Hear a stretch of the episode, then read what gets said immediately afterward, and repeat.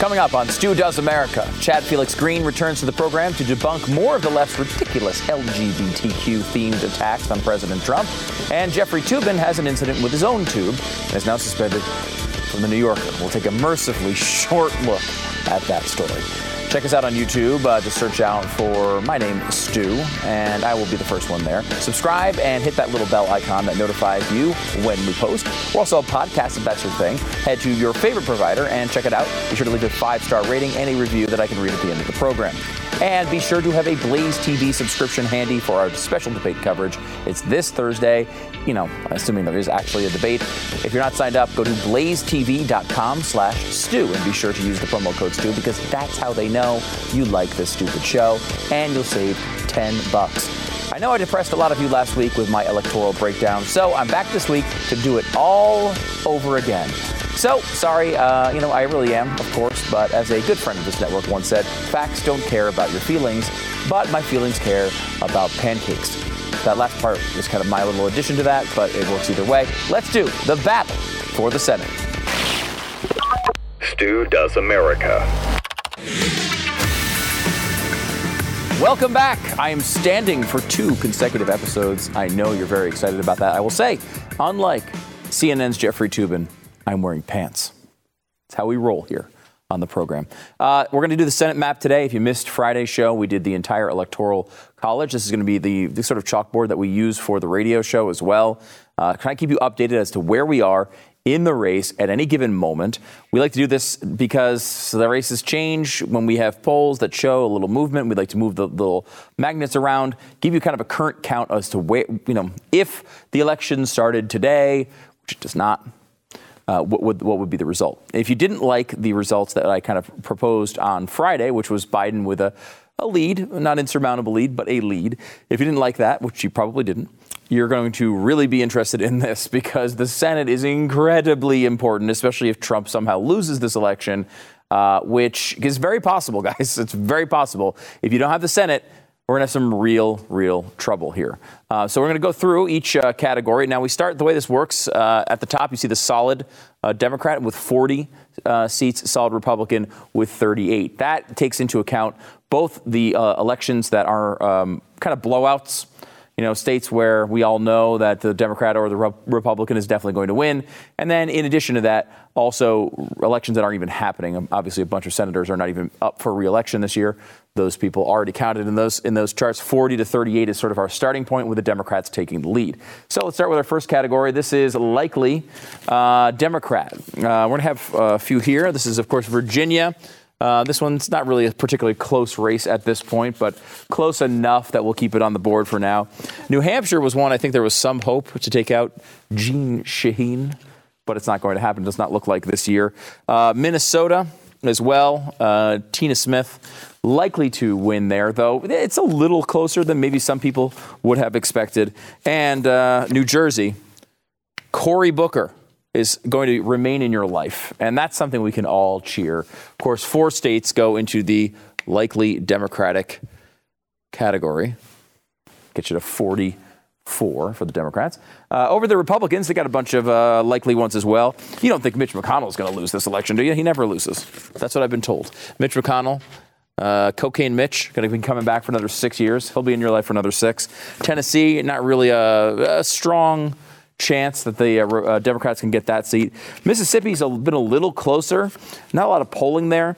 Um, it's been a little closer than uh, people would have thought, but that's still going to be likely a Republican. Kansas is odd. I, I will say Kansas is one of these. I mean, Kansas obviously is going to go Republican, right? The polls have been really oddly close in Kansas. Do I really think uh, that? Uh, I mean, do you really think Republicans are going to lose Kansas? I will say there, there are some scenarios in, in a Democratic wave sort of world, if that were to happen, where Kansas actually goes to the Democrats. I still find it to be highly unlikely. We're going to keep it in the likely Republican.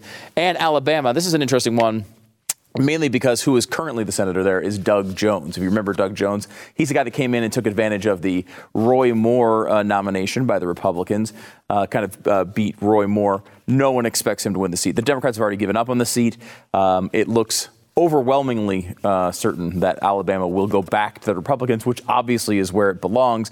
The issue there is we keep it on the board because it's a Democrat. It's a pickup for Republicans. It gives them five uh, likelies and gets them to 43. You can see this is shaping up to be a little tight. Uh, let's go back over to the leaning Republicans here. Um, and this one, or, or, excuse me, leaning Democrats, we'll go here. Uh, New Mexico, first of all, we got a couple of, uh, th- I mean, there's honestly not a lot of polling on this race. My guess is when we get polling on this race, it's going to move from leaning Democrat to likely Democrat. Uh, but we don't have a lot of polling. We're going to kind of keep that on the leaning Democrat for at least the time being. Uh, Colorado, also leaning Democrat. Now, this is, of course, Cory Gardner. Uh, Cory Gardner, the current senator, Republican from Colorado. Now, if you remember, back in 2016, there was a, uh, a race um, and a commercial writ, uh, ran by NARAL that basically said, hey, you remember it was like, hey, sweet pea, did you know that Cory Booker's going to ban, or excuse me, Cory Gardner's going to ban birth control? And uh, then they just kept saying that over and over again. Like, I went to find condoms and they don't make them anymore. Oh my gosh, Cory Gardner banned birth control he didn't ban birth control. So there's two ways to look at this. Um, you could say, well, he didn't ban birth control. That was those fears were totally ridiculous. But could it be that Republicans and and the Colorado uh, population really wanted him to ban birth control, and he never did it? So now they're like, hey, you let us down, Cory. I mean, that could be it as well, because right now the polls favoring uh, uh, the Democrats here by about, I want to say eight or nine points. So it's not looking that tight. And Arizona is another interesting one. I have this leaning Democrat right now. This is a race. Um, this is Martha McSally, who, of course, just got this gig. So she runs against Sinema, very tight election, loses that election. Then they have an opportunity to name a, a senator, replacement for John McCain, uh, as he passed away. And they, they decided to name Martha McSally. Now, Here's someone that half the population just voted for. You might say that's an obvious choice, right? Like that's a good choice for Republicans. You know it's going to be a Republican pick. On the other hand, and there was some argument at the time, if McSally just lost an election, do you appoint her right afterward? People might say, well, you got, took someone who we told you we didn't want in there, and now you put her in there.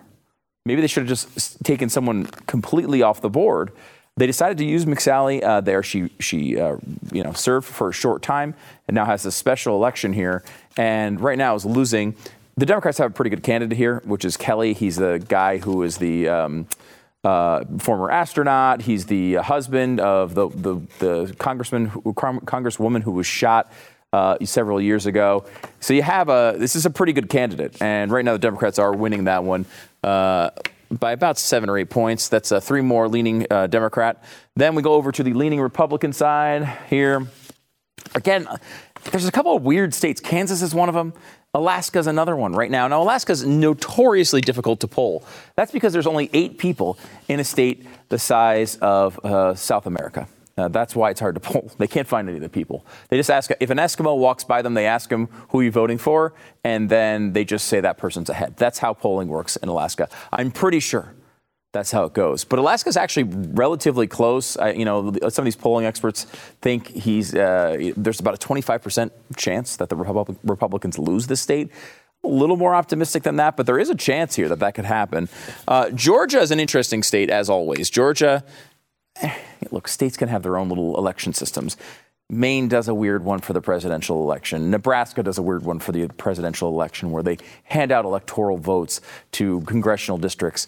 Georgia's got the runoff thing. And the runoff thing, honestly, for us people not in Georgia, kind of annoying. I'm sorry, Georgia. It would be nice if you guys just kind of got this over on election night like everybody else. Okay? That's what we want. But what happens here is if no one gets to 50% in the Georgia elections, they have a runoff election later on. Now, in some ways, I like that, right? I, I, think that there's an argument to be made that instead of uh, just someone winning with 37% of the vote, more than 50% of the people are eventually going to vote for a candidate. And that's kind of good, I guess, uh, you know. On the other hand, though, it's annoying for me. Okay. Now, this race I have over in the leaning Republican uh, side of the uh, of the aisle specifically because this is the one where there's multiple candidates on the Republican side. So what happens here is you have two Republicans and one Democrat vying for first and second place. It's very unlikely that anyone gets to 50% in the normal election. If you get to 50% in the normal election, they don't have the runoff. But if you can't, if no one gets to 50%, they take the top two candidates and they put them against each other and they say, run it off, someone get 50%.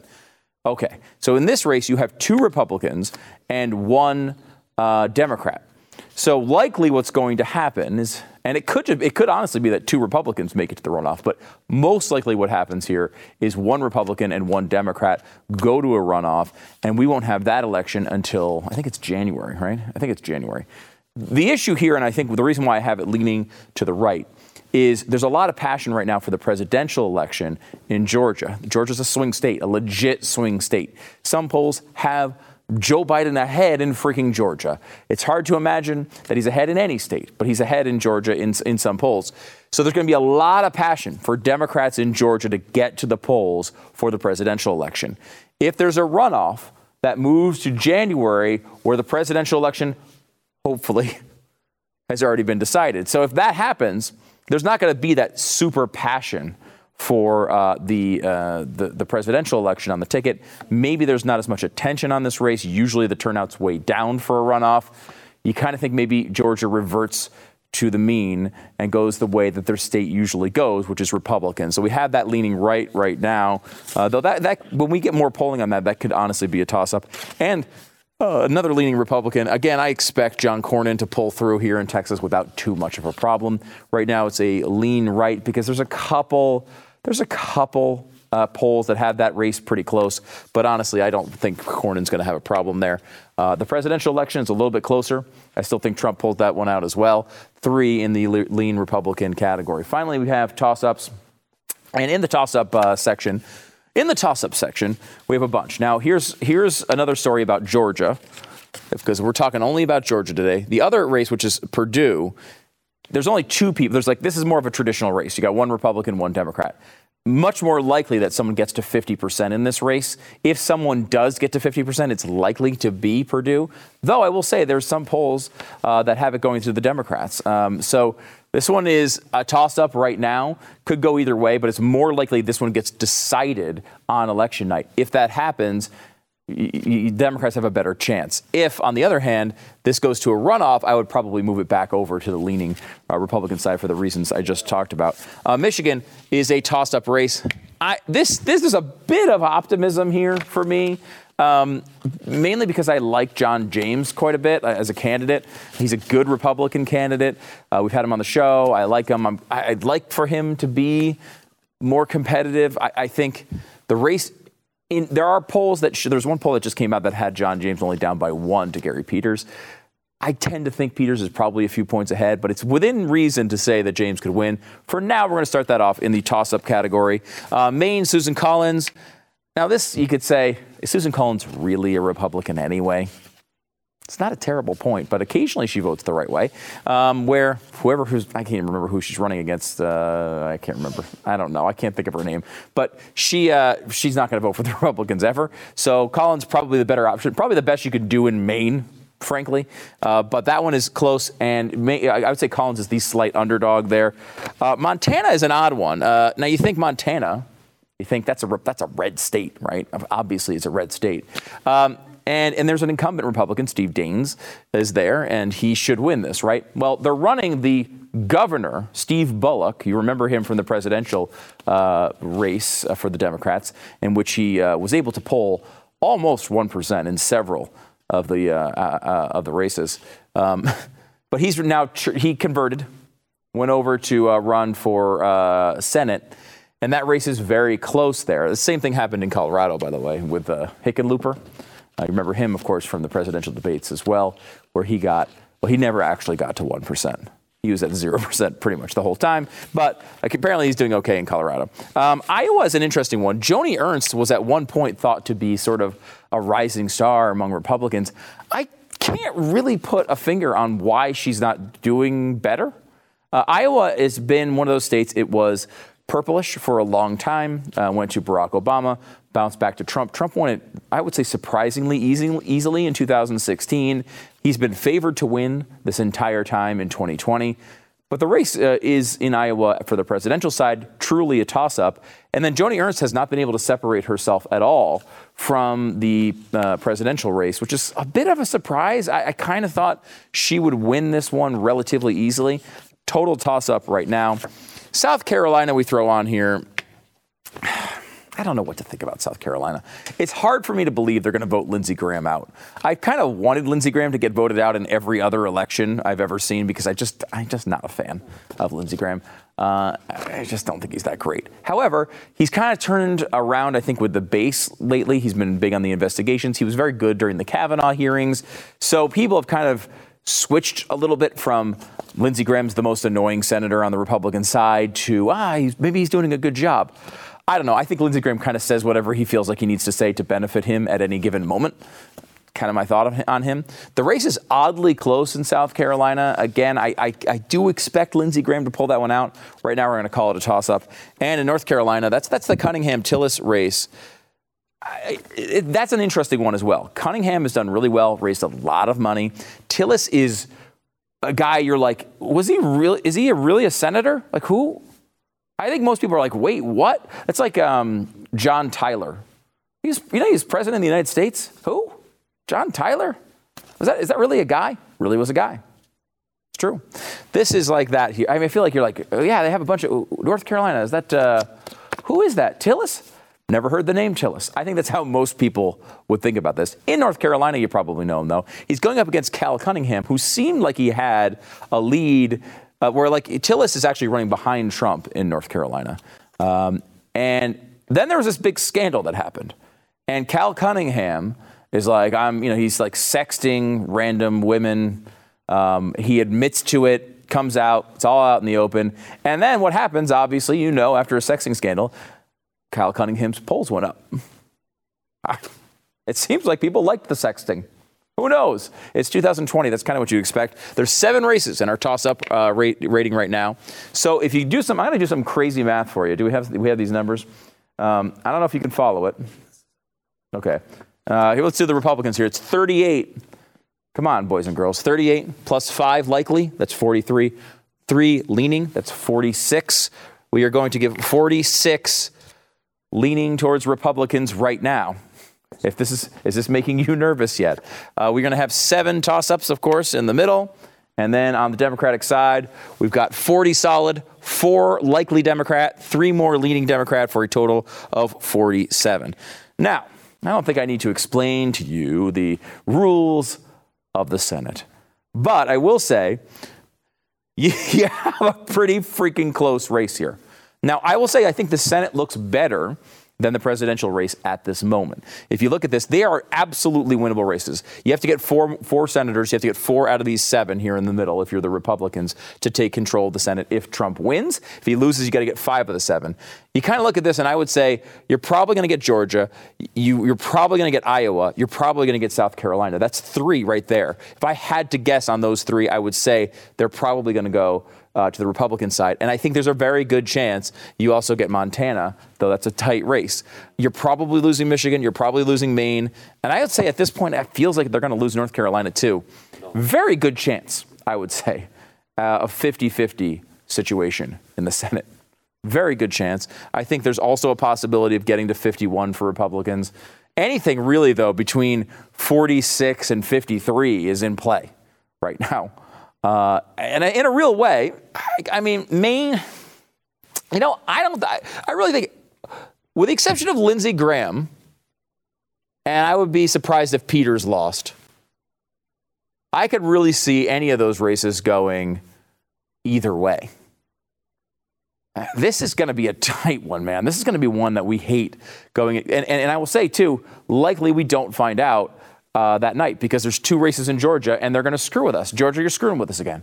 Now, I know this is tough to talk like this to you when the Braves just had their evening uh, this week. Last night was tough. Tough night for Braves fans. I understand. I hate to beat up on Georgia today, but it does feel like that's kind of where we are right now. That we go to, if you take out the two Georgia races, there's a good chance we go into that night something like 49 49 with two Georgia races to go. And if that happens, I will tell you there will be plenty of passion. There will be so much turnout that night for that Senate race in January, and we may not know until then who actually wins. But this is the state of the Senate right now 47 le- likely uh, and leaning Democrats, Republicans, 46, seven in the middle. Good God Almighty, this is going to be a freaking rough night. Two weeks from tomorrow. Also, want to tell you one more uh, thing before we leave. Thursday night, debate coverage here again. Live Stu Does America uh, at, when do we start? 8 o'clock? 8 o'clock uh, Eastern Time. That will roll into live debate coverage um, where you get to see the whole thing. And then uh, we're going to do, I think we're doing a post show too after. I know Glenn's going to be there. I'm not sure who else. We'll have a great crew there for you. Going through all the debate coverage, everything that you needed to know, all the good, mem- uh, good points, all the playing back some of the clips, the big moments from the debate. And then we'll have more on radio and on this show, I'm sure, the next day. There's your Senate 47 Democrats, 46 Republicans, seven in the middle. Back in a second.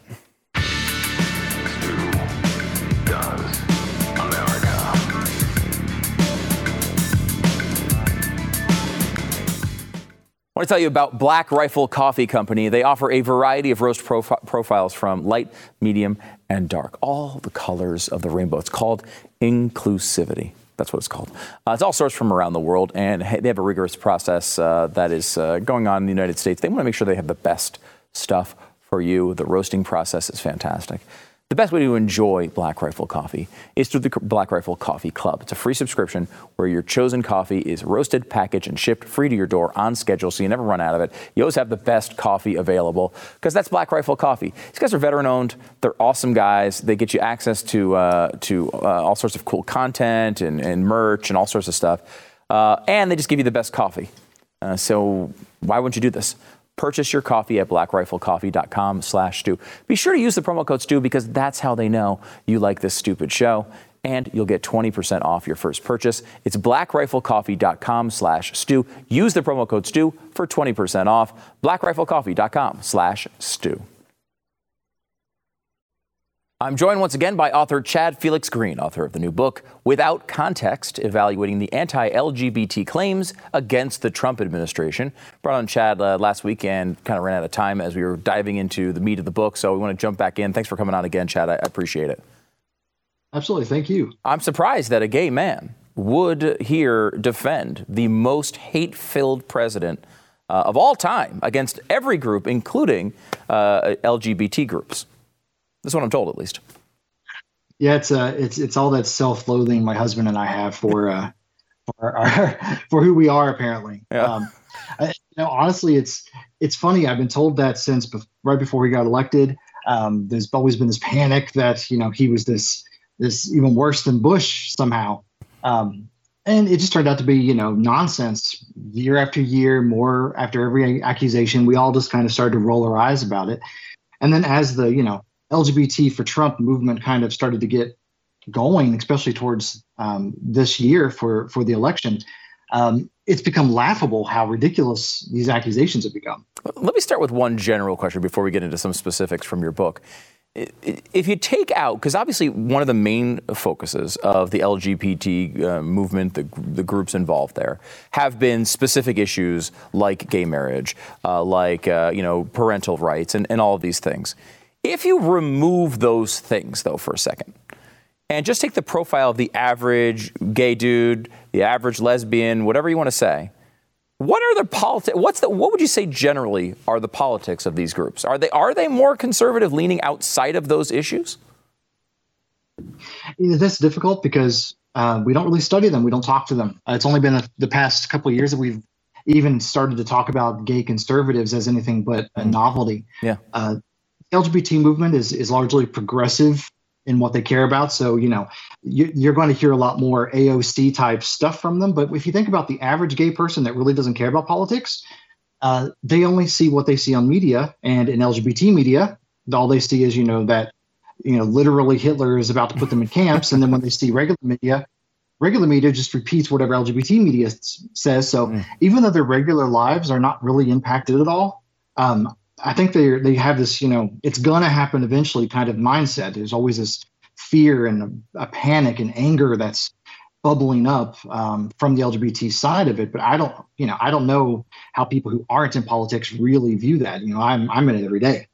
Um, eh, uh, let me start with a couple of, uh, of claims that are specific from your book. One that came up uh, in, a, in a, one of the recent, I believe it was the, the town hall with Joe Biden.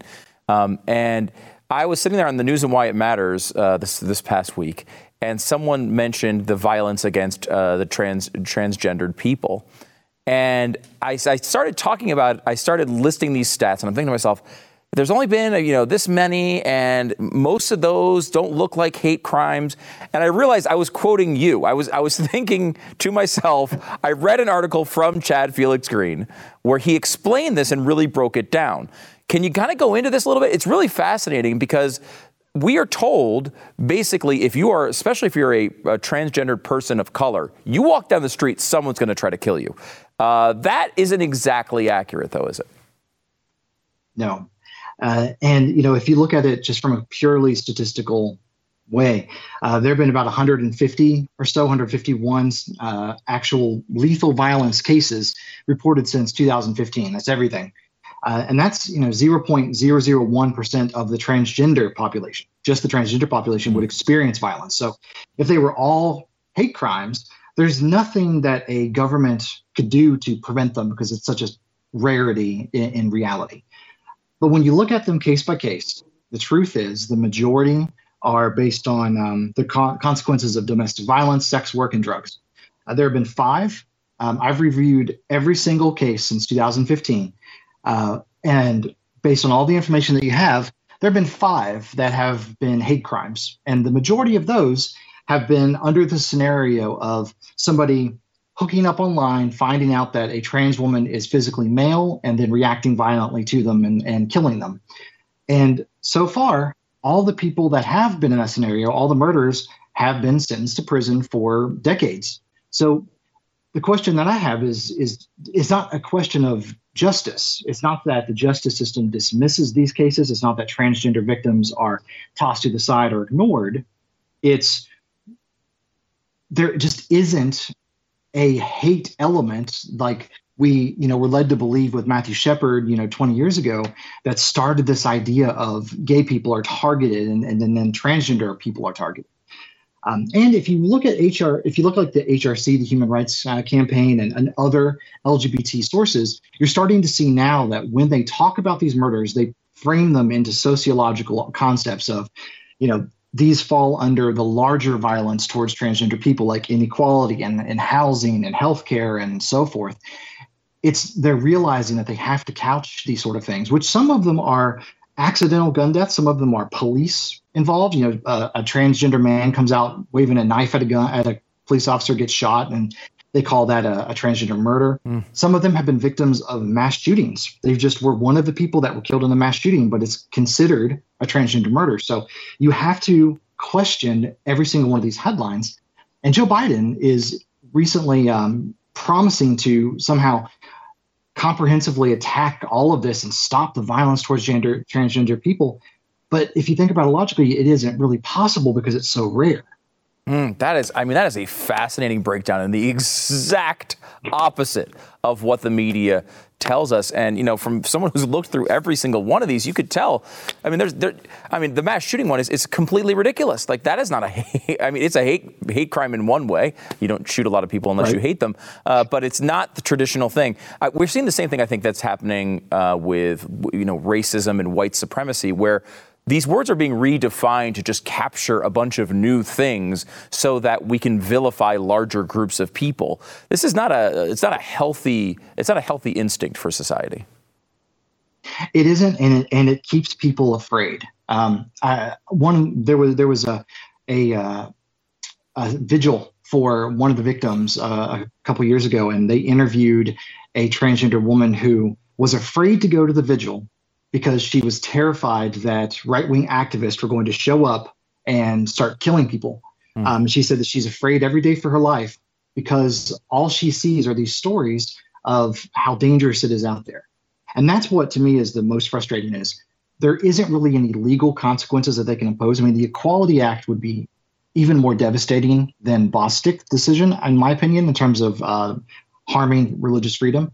But really, violence against transgender people is already illegal. We can't really make it any more illegal. But all of these people are living in fear when they live in the freest country in the world where they get to walk down the street dressed any way they want to and live how they want to and legally change their their gender and and and they're protected for doing so. Yet they live in fear because of these media lies. They're, they're intentional deceptions.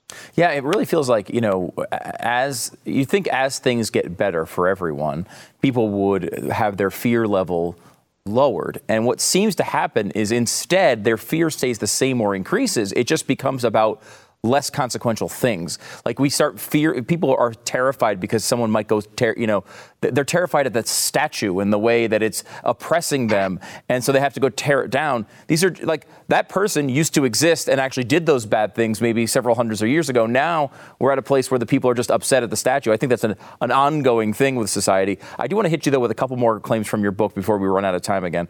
Um, uh, Laura, Tr- uh, or excuse me, Mary Trump is mm-hmm. President Trump's niece. She wrote some book. I don't understand why anybody bought it. Like why you would care what a random family member thinks of Donald Trump, I don't know. But she made a claim that basically it's absurd that Donald Trump is actually accepting of different people when it comes to the LGBT community because he basically hates everyone. There's no way to disprove that, I suppose, but I mean, is there any evidence to support it? No, um, I don't even think she's ever met him. Uh, and and you know, in the quote she's that uh, she was interviewed by the Advocate, they said that she doesn't even think that Trump knew she was gay, but her beliefs about him were that he doesn't like people who are different, and he's and essentially parroting what the media says about him that he's intolerant and bigoted and all this sort of stuff, which doesn't really line up with his career or, or the people that know him personally. Um, she even cites that her grandmother once said something uh, homophobic and that it proved that her whole family was intolerant and, and therefore Trump was too. But what's interesting is that the what she quotes from her grandmother is complaining about Elton John, which Trump himself praised Elton John's wedding and celebrated his wedding in 2005 on his personal blog. Uh, so it seems to be a lot from her own imagination of what she has imagined this person is rather than anything she knows for fact. Uh, and let me hit you with one more here, because this one, when this happened, especially the way it was done, uh, I even thought, eh, I don't, I don't like this. Which was, uh, he, Donald Trump saying that he was going to ban transgendered people from the military. Now, part of it was Donald Trump just tweeting it like randomly. The military didn't seem to have any advance notice. Like there was a lot of process reasons uh, there was a problem there. But the left says that, you know, look, he banned transgender people from the military. This proves without a shadow of a doubt that he is hateful. Uh, how do you answer that claim? Because I mean, he did absolutely tweet that, that he was going to, uh, he was no longer going to let new transgendered people into the military. What's the defense of that? Well, the truth is, is that uh, you have to look at what the policy says, and once you look into the policy, you realize that it's a it's a medical eligibility decision. It's not an identity decision. When gay people were not allowed to be in the military, uh, it was something like if you were found out to be gay, then you could be removed. And I think that's what people think of. That's why even people on the right who uh, may not think of, may not support the military being a social experiment, kind of you know cringed at the idea of wait, we're just going to ban people because they're transgender. Mm-hmm. But he didn't actually ban people because of their gender identity. Um, people who were already in the military who are transgender were not infected. What he did is, after going through a lot of research on the back end, they made the decision that things like gender dysphoria, which has incredibly high suicide suicide rate associated with it, even before and after transitioning. Um, the cost and the impact of hormone treatment and transition and so forth. That it was a medical condition that disqualified a person from being able to be eligible to the military, which is true for the majority of people who want to join the military. They're they're typically not able to because of medical reasons. But it was framed in such a way that it sounded like it was targeting transgender people. I do think that there is some legitimate questions about uh, people who have fully transitioned, especially uh, women who have transitioned to men and their physical capabilities of, of serving. I think that is something that we should continue to talk about. But under the Obama years, what we saw was the opposite. We saw men declaring themselves that they that they were now women, uh, being moved to women's, you know, barracks, being held to women's standards, uh, dressing as women, uh, even you know without any transition at all, and all of that being mandated and protected, and people had to, you know, go against their better judgment to re- recognize it. And I think that this was sort of a backlash to that sort of extreme response that now they've actually taken it back a little bit more and they've been a little bit more reasonable about it. So I think it's going to be something that evolves in the future. But in my book, um, I, may, I devote, dedicate a chapter to talking about this because although it's not anti-gay and it's not necessarily anti-transgender, it certainly isn't beneficial to transgender Americans who do want to serve in the military. Mm. Uh, Chad Felix Greene, the author of the book, is without con- uh, the book is without context, evaluating the anti-LGBT claims against the Trump administration. Before you go, Chad, you've been in the middle of working on these LGBT issues and politics here, obviously for a long time with this group. You've gone through uh, for this book. You've gone through a million of these claims. Uh, what was the vote percentage for LGBT Americans for Trump in 2016, and what do you think it's going to be this time? In 2016, it was um, about 14, maybe 15 percent mm-hmm. uh, of LGBT people voted. Uh, recent polls have shown um, it moving between 20 to 45 percent wow. who are verbally saying that they will vote. Uh, on the conservative end, in terms of registered voters, we're seeing it's about 20 percent. So it is increasing um, because LGBT has moved more from just supporting gay marriage and, and, and basic rights like that our basic ideas of rights to being much more progressive. And a lot of LGBT people just aren't on board for that. And Trump has been very beneficial to a lot of non LGBT specific things like taxes and security and immigration and, and business and economic growth that are important to people regardless of their sexuality or their gender identity. Mm, really interesting. Chad Felix Greene. Chad, thanks for coming on the program, man. I appreciate it. Thank you. All right. Back in a second.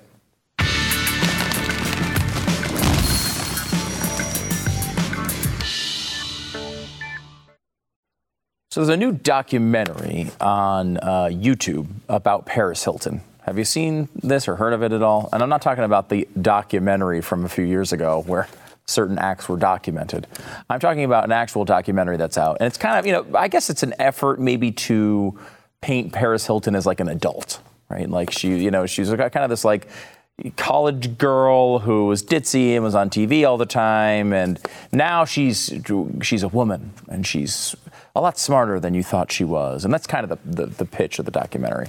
Um, and I will say, was it my choice to watch the Paris Hilton documentary? No.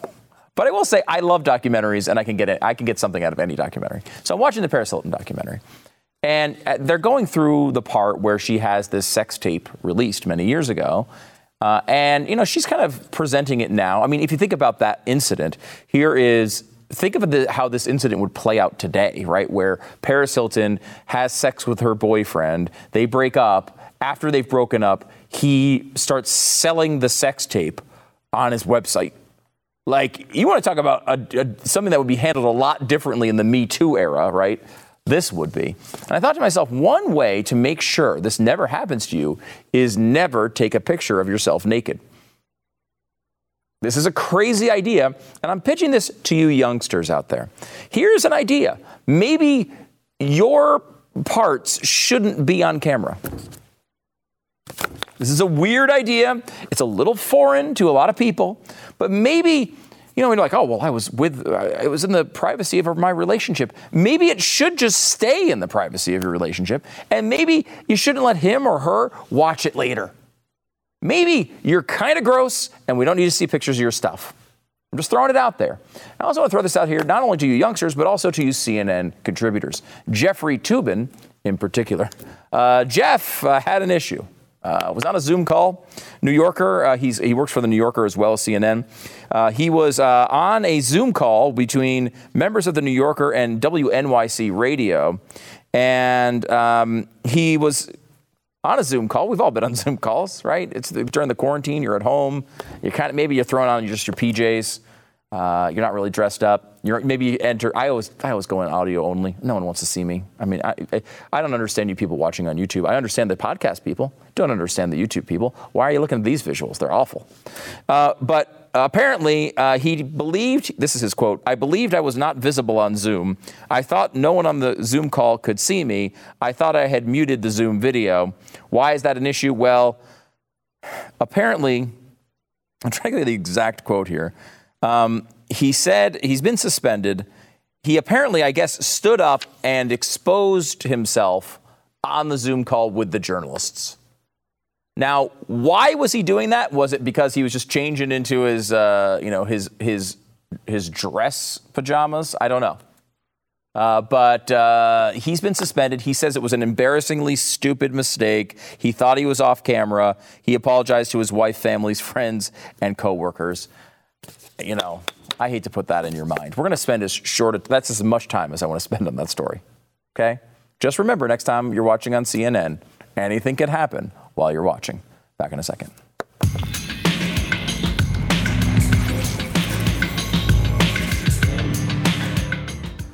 Did you know our cells are the foundation of our health and make us who we are?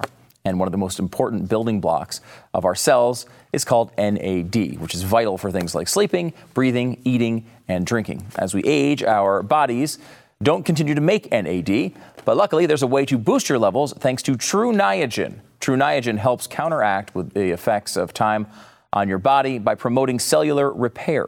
It also helps with healthy aging. Taking Tru Niagen also helps you with the cellular defense in the face of stresses such as alcohol consumption, which I don't think of that as a stress. That's a way to relieve stress. I'll have to talk. I, mean, I know there's scientists and stuff over there, but I'm going to have to talk to them about that one because I'm pretty sure it lowers your stress. But there's immune stress as well. It's trying to help you with that. Give your cells a boost with Tru Niagen. Right now, new customers can save 20 bucks off a three-month supply by going to TruNiagen.com slash Stu.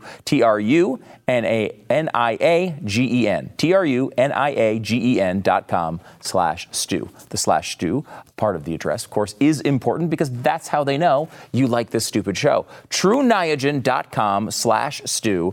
These statements have not been evaluated by the Food and Drug Administration. This product is not intended to diagnose, treat, cure, or prevent any disease. It's TruNiagen.com slash Stu. So Joe Biden, uh, his new tax rate is going to get uh, taxes if you're in New York up to 62 percent. Congratulations, that's right there for the taking. You can just vote for Joe and get that 62% tax rate. But I combine that with this Mark Hamill story, uh, the guy who played Luke Skywalker. He says Biden is like Luke Skywalker. The force is strong with Joe. First of all, I don't remember Mark Hamill, you know, or Luke Skywalker ever talking about a 62% tax rate.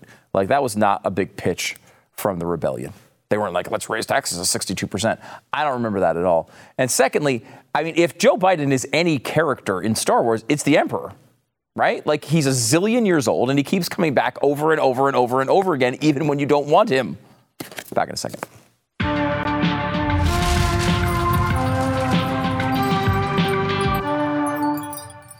Do you have a home? Would you like a home?